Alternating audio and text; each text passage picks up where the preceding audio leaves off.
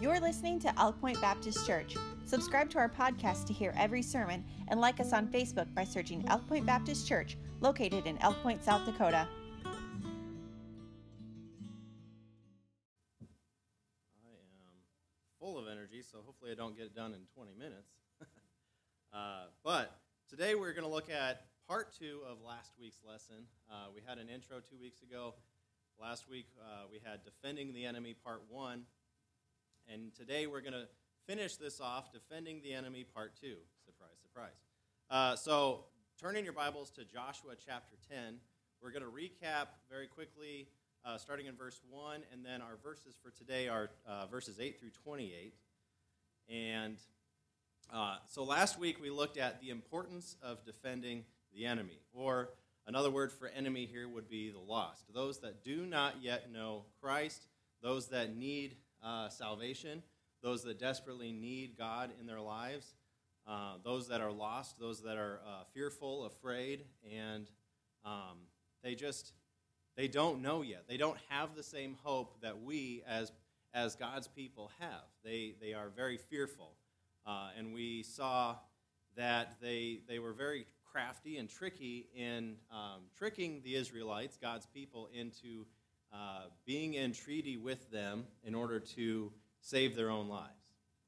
Now, through their trickery, we saw that, um, that God used that in order to have an impact in the Gibeonites, uh, in, their, in their lives, in their nation, to eventually be God's people. I mean, part of God's people. They were in the temple, they were serving God. Uh, not at first, probably something they wanted to do. However, it was something they came back to.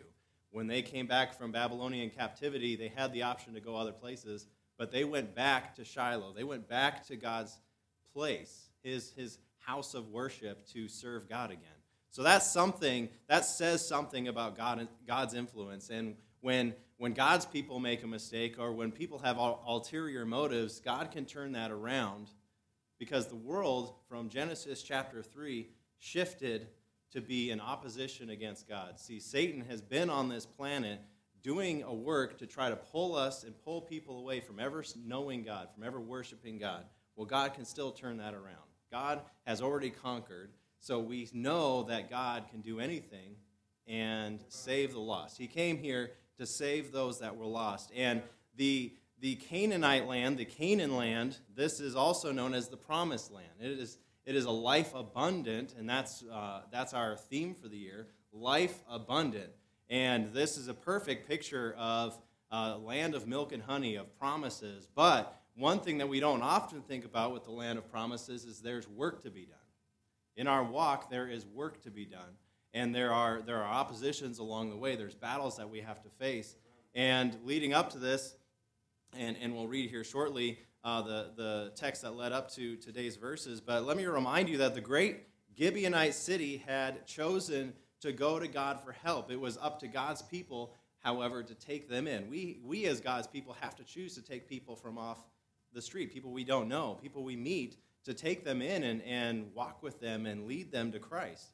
Um, and choose to protect them. God's people have a responsibility to go out into all the world, not just some of the world, not just the convenient places, but all the world because God commanded us and his army, that's partly us, right, to do so. He came to save the entire world. And we will, we will see uh, the second half of this message today. So last week we saw the situation of how God's people chose to stand up and fight for the Gibeonites, those in need of God. God's people chose to stand up for those that needed God. That's, that's something that we need to replicate. We need, we need to look to the Old Testament, the book of Joshua, as an example of how we should be as God's people. This week, we see them acting in accordance with that command. So they had, they had a command, they had something they had to do. Being in a treaty, which they were already told in Deuteronomy not to do, they, not consulting God, not going to God, made a decision. Now they're bound by that decision. And now they, they act in accordance with that decision, that command. And at this point in time, Israel has been victorious. We've already seen that. But in the midst of, of victory, there can be a sense of unknown, and with that comes fear. How many of you have experienced unknown in your walk with Christ? And with that, there comes fear. There comes a, a, a, a, a step of faith on our part to trust that God has a plan, that God knows what He's doing. And there's, there's a great battle ahead of, of the Israelites here, and there's a great battle ahead of us that we may not know yet about. Uh, for them, it was against the five cities uh, that, they, they, that were coming against them at, um, at the doors of the Gibeonites. And I imagine that Joshua, being the leader here, uh, and the people of Israel as well, were in some way fearful that there was a chance of failure. Now, when we get to verse 8, you're going to understand why that's apparent. So let's start in verse 1. Now it came to pass, when Adonizedek, king of Jerusalem, had heard how Joshua had taken Ai and utterly destroyed it, as he had done to Jericho and her king, so he had done to Ai and her king, and how the inhabitants of Gibeon had made peace with Israel and were among them.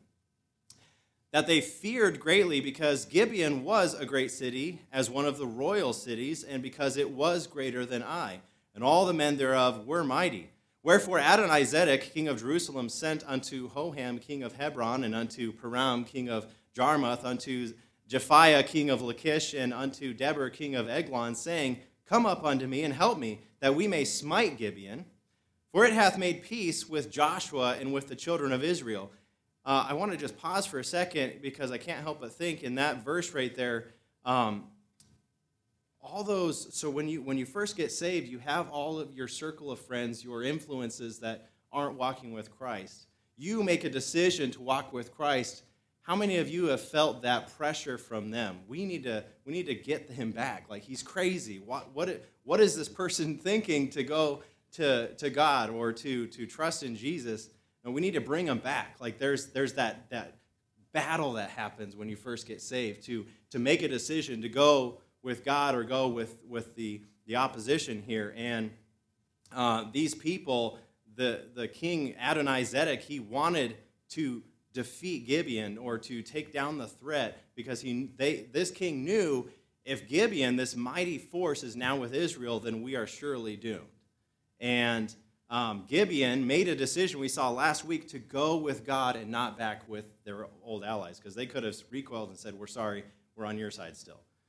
So, verse 5 Therefore, the, the five kings of the Amorites, the king of Jerusalem, the king of Hebron, the king of Jarmuth, the king of Lachish, and the king of Eglon, gathered themselves together and went up, they and all their hosts, and encamped before Gibeon and made war against it. The men of Gibeon sent unto Joshua to the camp to Gilgal, saying, Slack not thy hand. See, this is Gibeon seeking out to God and his people. Slack not thy hand from thy servants. Come up to us quickly and save us and help us, for all the kings of the Amorites that dwell in the mountains are gathered together against us. So Joshua ascended from Gilgal. Joshua, being the leader of God's people, made a decision to stand up and defend the people that needed God desperately, the people that, that were seeking out. And Joshua, being a picture of Jesus, is he's the Old Testament picture of Jesus, made his decision to defend those that were seeking him out.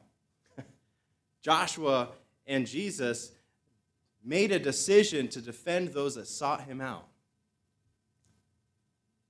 He and all the people of war with him, and all the mighty men of valor, See, they, they came to defend the Gibeonites, defend the, the unsaved, the enemy here.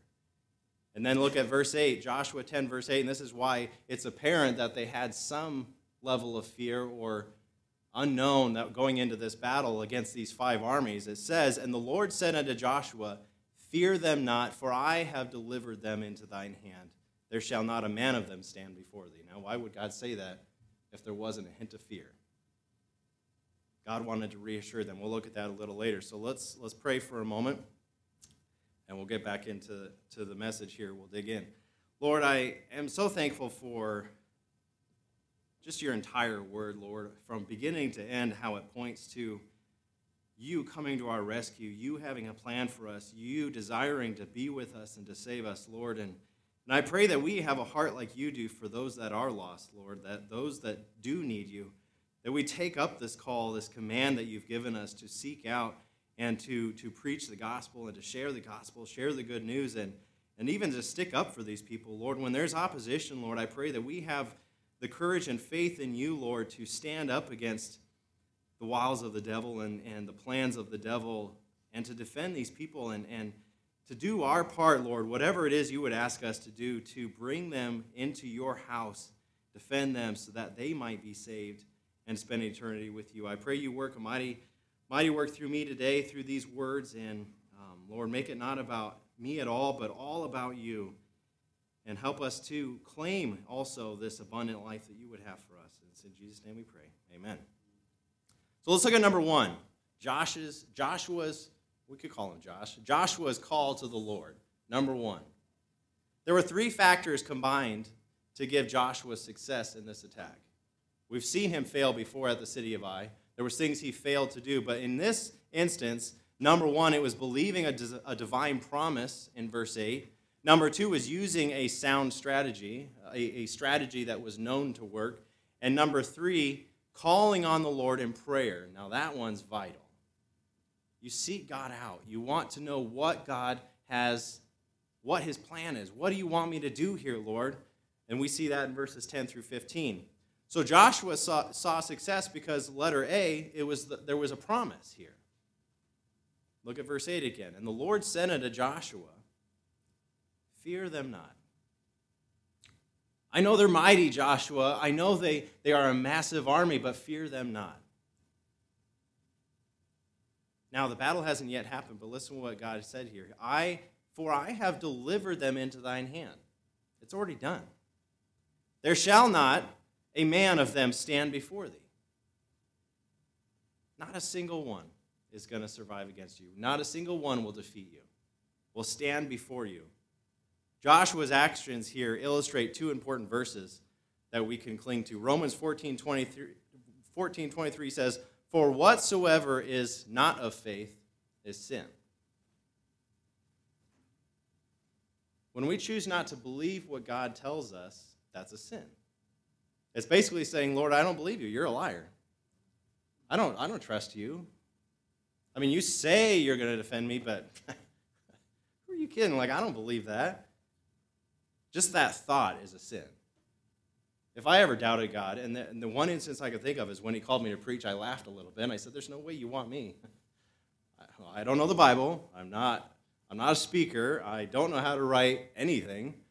And, and I'm, you know, I, am not, I'm not a, a teacher. I'm not a, but the second I started thinking that, I'm like, Lord, I am sorry.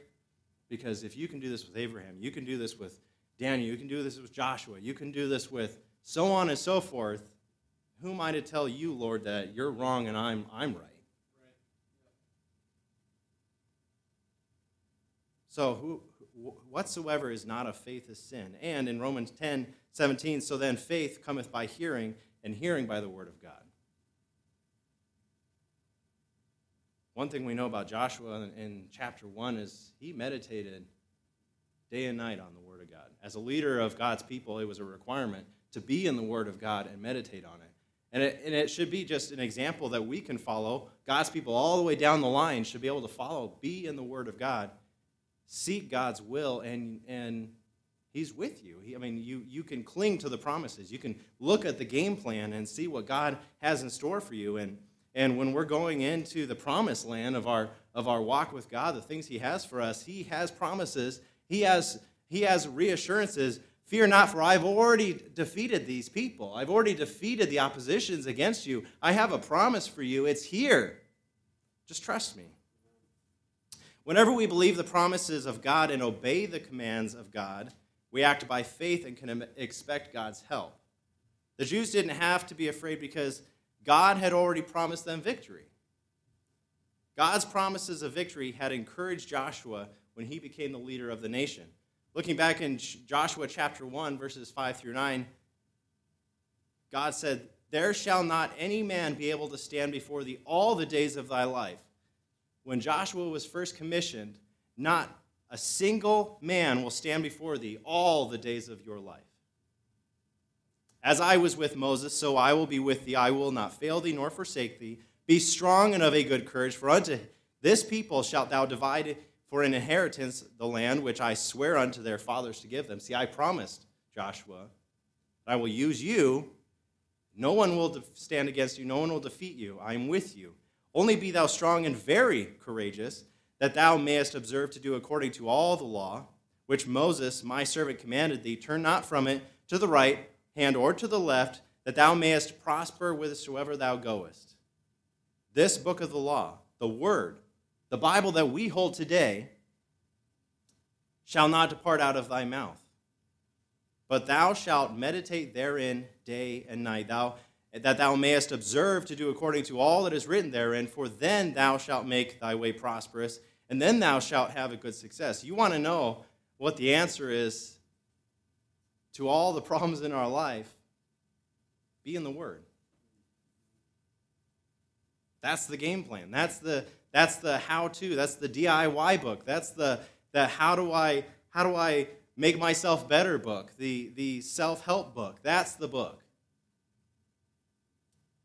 Verse 9 Have I not commanded thee, be strong and of a good courage, be not afraid, neither be thou dismayed, for the Lord thy God is with thee whithersoever thou goest. And when he anticipated attacking Jericho, when Joshua was, was stepping into Jericho, Joshua 6, verse 2, the Lord said unto Joshua, See, I have given into thy hand Jericho, and the king thereof, and the mighty men of valor. And when Joshua attacked Ai after a humiliating defeat, Joshua chapter 8, verse 1 And the Lord said unto Joshua, Fear not, neither be thou dismayed. Take all the people of war with thee, and arise, go up to Ai. See, I have given into thy hand the king of Ai, and his people, and his city, and his land. See, these things hadn't happened yet, but God said, I will do this. It's already done. Just trust me. When we're walking in our, in our promised land, in the life that God has for us, this life abundant, it's going to be hard, but God is with us and has already promised us victory. We are more than conquerors. We are victorious. Whether it's happened or not yet, it's going to happen. He's already promised it. We just need to step out in faith and take that promise. And along with that, when people come along like the Gibeonites, the people in our lives that don't know, know Christ yet, we could say, This is what God's doing in my life. Come with me. Let's go. Let's, let's join forces. Let's, let's be allies together. Let's, let's walk this walk with God together. Because he promised me, he, he promised you too. Let's do this. God's promises would be fulfilled because in 1 Kings 8:56, blessed be the Lord that hath given rest unto his people Israel according to all that he promised. There hath not failed one word of all his good promise, which he promised by the hand of Moses his servant. Not one promise he made failed. And if that's not a picture of our abundant life that he's promised us, I don't know what is. He has promised Canaan land for us. And every single promise he promised came true. And every single one from that point in history to now has come true. Joshua saw success because letter B, the strategy. Faith apart from works is dead, and Joshua proved his faith by using wise strategy. He, or, or, he ordered an all night march and a surprise attack on the enemy army, strategy he had used before on the attack at the city of Ai. If you don't know Joshua or anything about him, he was a mighty man of war. He was the head of the army of Israel for many, many years leading up to this. Joshua 10, verse 9 Joshua therefore came unto them suddenly and went up from Gilgal all night. It was a long trip from Gilgal to Gibeon, and the road was uphill. I've experienced that myself in training and, and uh, other field operations. Night marches with all of your gear in the middle of the dark up a mountain is a long road, and it's exhausting. Joshua assembled his troops and made the journey as quickly as possible. They weren't slowly walking there, they were rushing to help those that needed them. It is likely that the men were exhausted when they arrived, but the Lord was with them and gave them victory anyway. They were at the end of their ability, but God was there to give them victory. So, what kept the soldiers going? What do we think it was? They believed God's promise and knew the victory was assured. If they doubted it, if they hesitated, it probably would have gone the same way the first attack on Ai did. But because they believed, they believed God's promise, they had victory through their exhaustion, through the middle of the night, whatever that, le- that whatever led up to this moment, they believed God anyway, and God came through. God assisted the weary Jewish soldiers by killing the enemy army with large hailstones in verse 11. The timely occurrence of the storm was itself a miracle, but even but an even greater miracle was the fact that the stones hit only the enemy soldiers. We're going to look at that in a little bit. God took his special ammunition out of his storehouse and used it to good advantage. God said in Job 38 22 through 23, Hast thou entered into the treasures of the snow, or hast thou seen the treasures of the hail, which I have reserved against the time of trouble, uh, against the time of trouble, against the day of battle and war? I find it really interesting that that verse happened many years before this. He had a storehouse, and he rained it down in the middle of war to help Joshua the Israelites and the Gibeonites in this battle.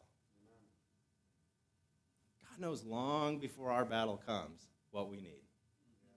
When God's people are obeying God's will, everything in the universe works for them. Everything God has, his entire mighty army is working with us. When we disobey God's will, everything works against us. And, and sometimes God still, through his mercy and grace, he'll, he'll conquer the enemy for us not let us suffer. But sometimes it's a, it's a long and agonizing disobedience. Just read Jonah chapter 1 for a vivid, vivid illustration of this truth. Kept Jonah, protected him, but it wasn't pleasant. Letter C, the prayer. This is important. The miracle of the hailstorm was nothing compared to the miracle of extending the day so that Joshua could finish the battle and secure a complete victory over the enemy. His men were weary, and the task was great, and if night came, the enemy would probably have escaped. Joshua needed a special act from God to enable him to claim the victory the Lord had promised. Look at verse 10. The Lord discomfited them before Israel and slew them with a great slaughter at Gibeon, and chased them along the way that goeth up to Beth Horon, and smote them to Azekah and to uh, Makkedah. And it came to pass, as they fled before Israel, and were in the going down to Beth Horon, that the Lord cast down great stones from heaven upon them unto Azekah, and they died. They were more which died with hailstones than they whom the children of Israel slew with the sword. Then spake Joshua to the Lord in the day when the Lord delivered up the Amorites before the children of Israel, and he said, In the sight of Israel, Sun, stand thou still upon Gibeon, and thou moon in the valley of Ajalon. Joshua prayed that. And verse 13, and the sun stood still, and the moon stayed, until the people had avenged themselves upon their enemies. Is it not this written in the book of Jasher? So the sun stood still in the midst of heaven and hasted not to go down about a whole day. And there was no day like that before it or after it, that the Lord hearkened unto the voice of a man, for the Lord fought for Israel. Joshua returned and all Israel with him unto the camp to Gilgal. So this is the last recorded miracle in Joshua, and it was definitely one of the greatest miracles. In Joshua. Joshua prayed for God's help, and the Lord answered in a major way. There was no pleading with God, there was no argument with God, there was no, Lord, if you do this, I'll do this with God.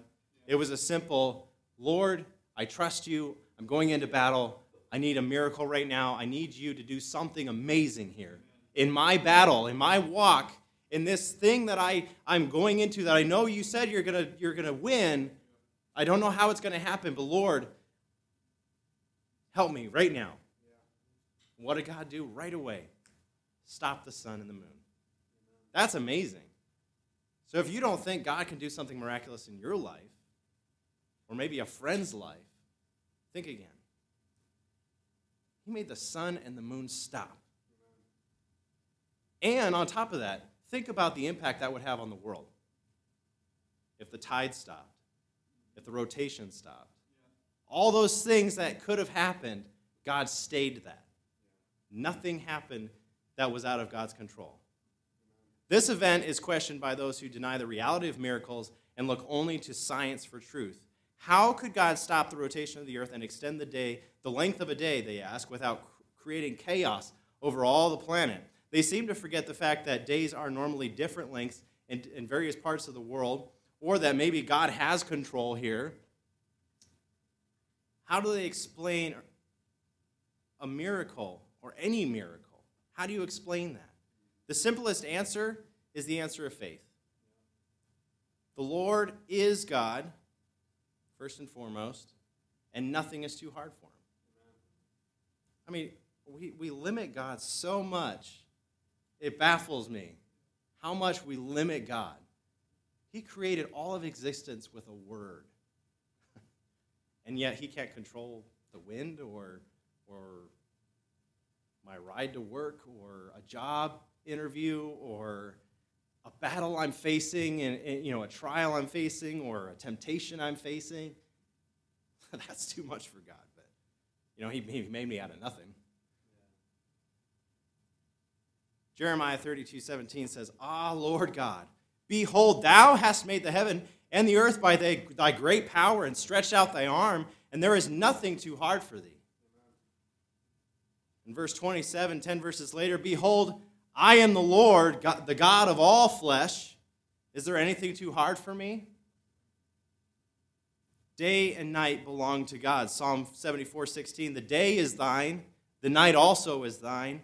Thou hast prepared the light and the sun. He created it. And everything he has made is his servant. In Colossians, it describes Jesus as holding everything together. If he wasn't holding it together, it would all just fall apart.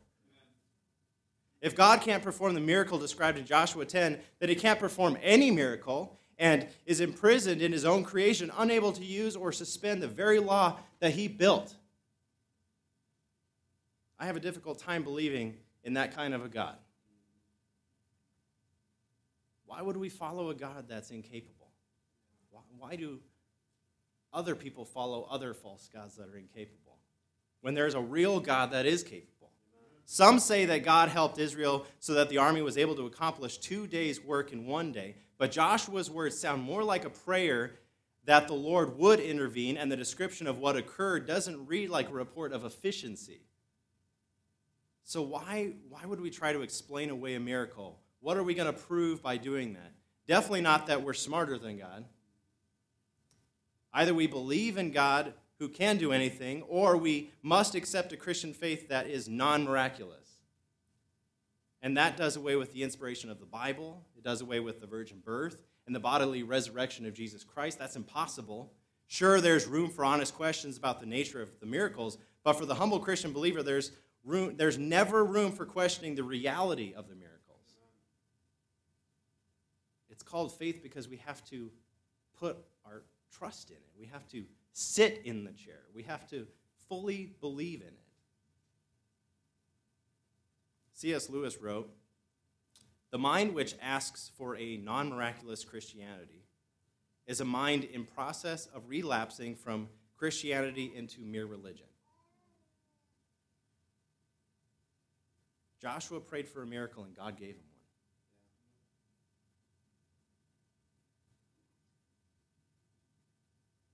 Lord, I believe I'm a sinner. Lord, I trust that you died on the cross for me. You paid that penalty for me. I understand that I put you there. Lord, save me. You know what happened that day? a miracle. He saved me instantly. It wasn't a, an ongoing trial or, or a, I mean, an application process or a vetting that had to happen. No, he was like, You're right, and I paid that price already. You're mine. That was it. I prayed a prayer, and God came in, and he, he did what he said he would do. And number two, Joshua's call to his army. Jesus' call to his people. At the end of an incredible battle, and how amazing would it have been to be there, to see God just sweep in and win. Joshua performed a public ceremony that gave encouragement and strength to his soldiers. Their past victories had given them control over the central part of the land, but now they faced campaigns in both the south and north Palestine. Divide and conquer was Joshua's strategy, and it was working.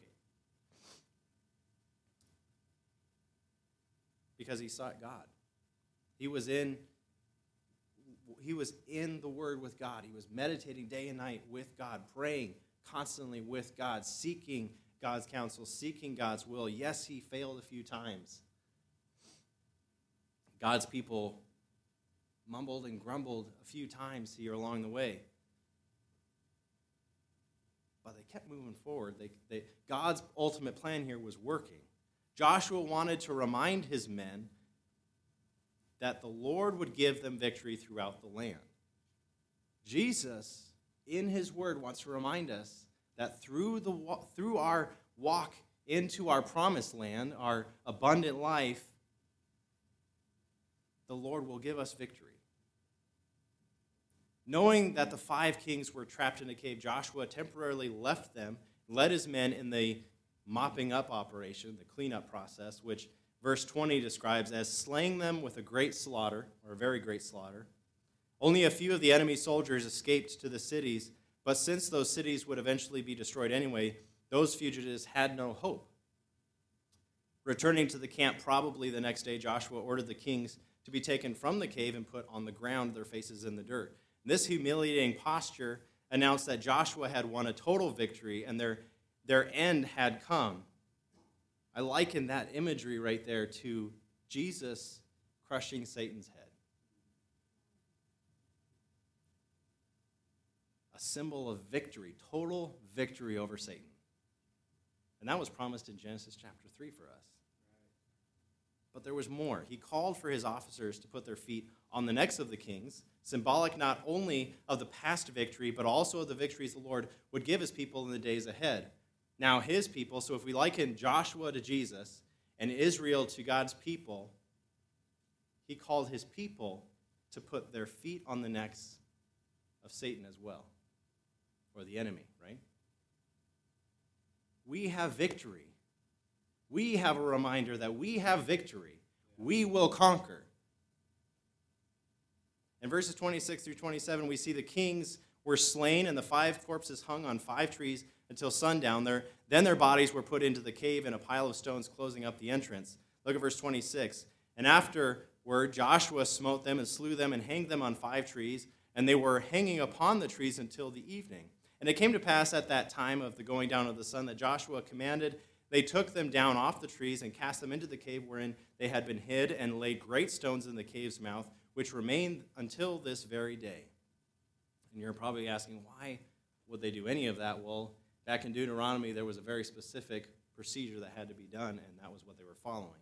This pile of stones was another monument in the land speaking of the power and victory of the Lord.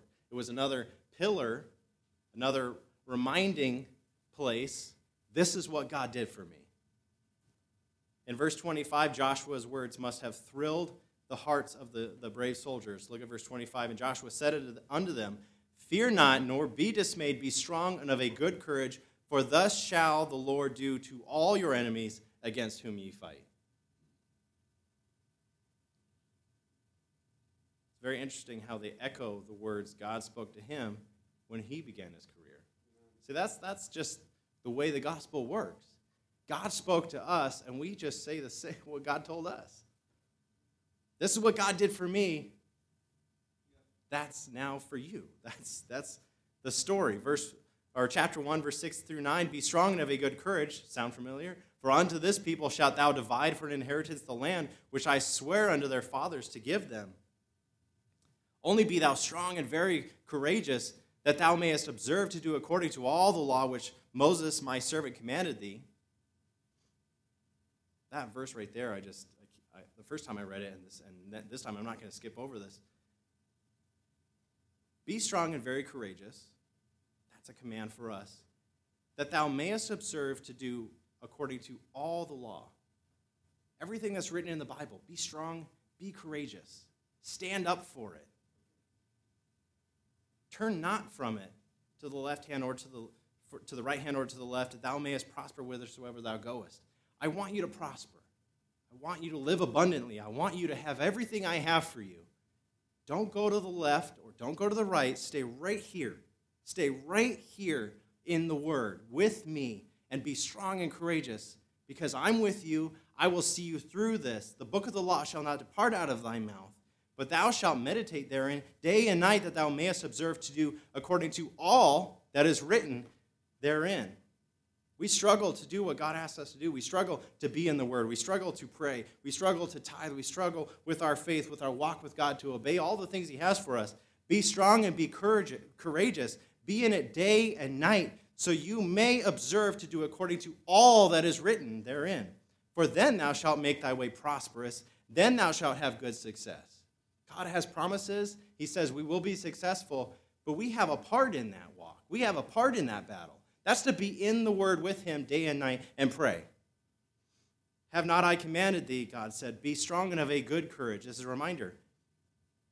Be not afraid, neither be thou dismayed, for the Lord thy God is with thee whithersoever thou goest. If it seems humiliating to share the gospel, do it anyway. Be courageous. Be strong. I'm with you. I'll go wherever you go.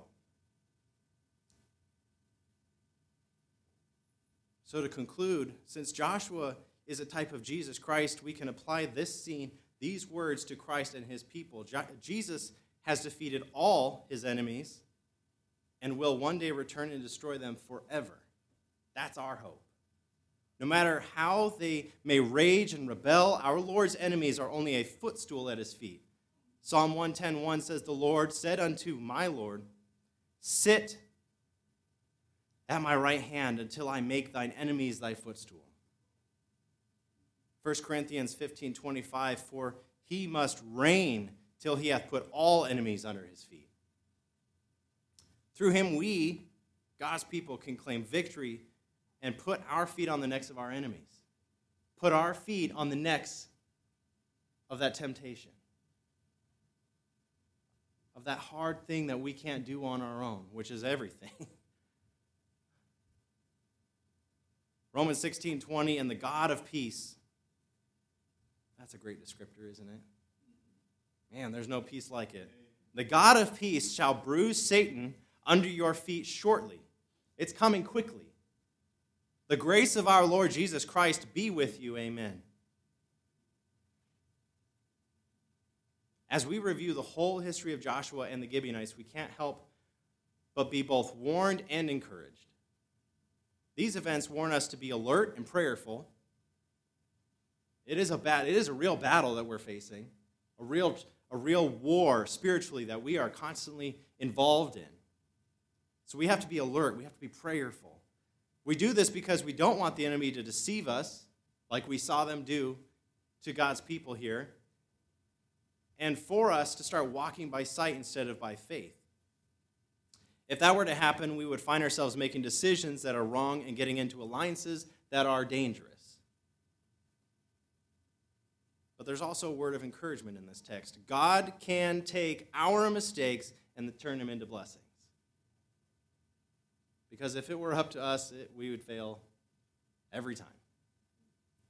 He can take our mistakes, turn them into blessings. And this isn't an excuse for carelessness but it is a great encouragement when you failed the Lord and his people. For whatsoever is born of God, in 1 John 5 4, whatever is born of God overcometh the world. We're reborn. So we overcome the world. And this is the victory that overcometh the world, even our faith. The Bible's full of promises. Joshua is like the, the battle that we face. And God, throughout the entire book of Joshua, be, be not afraid, be courageous, be strong. I'm with you, I will not leave you. I've got you. And when you make a mistake, okay, I'm still with you. I'm not going to disown you, I'm not going to leave you behind. You're my people, you're my person. You're the one I died for. You're the one I love. And when someone else comes into our life that doesn't know that yet, it's up to us to share that with them and say, This is what God's doing with me. These are the amazing miracles. Look at all these, these pillars of, of, or monuments of what God did in my life. This is what God can do for you. And then we just share the battles we went through, the hurt we went through, the mistakes we went through, and how God used it anyway to do something miraculous and impossible. When we prayed a prayer that was, there was just no way it could happen, God did it anyway. Starting with God saved me, right? So let's stand up for those that don't know God yet. Let's, let's fight for them. Let's rush to their aid. Let's be there for them when they need it. And let's, let's do what God commands us to do go out into all the world and share the gospel.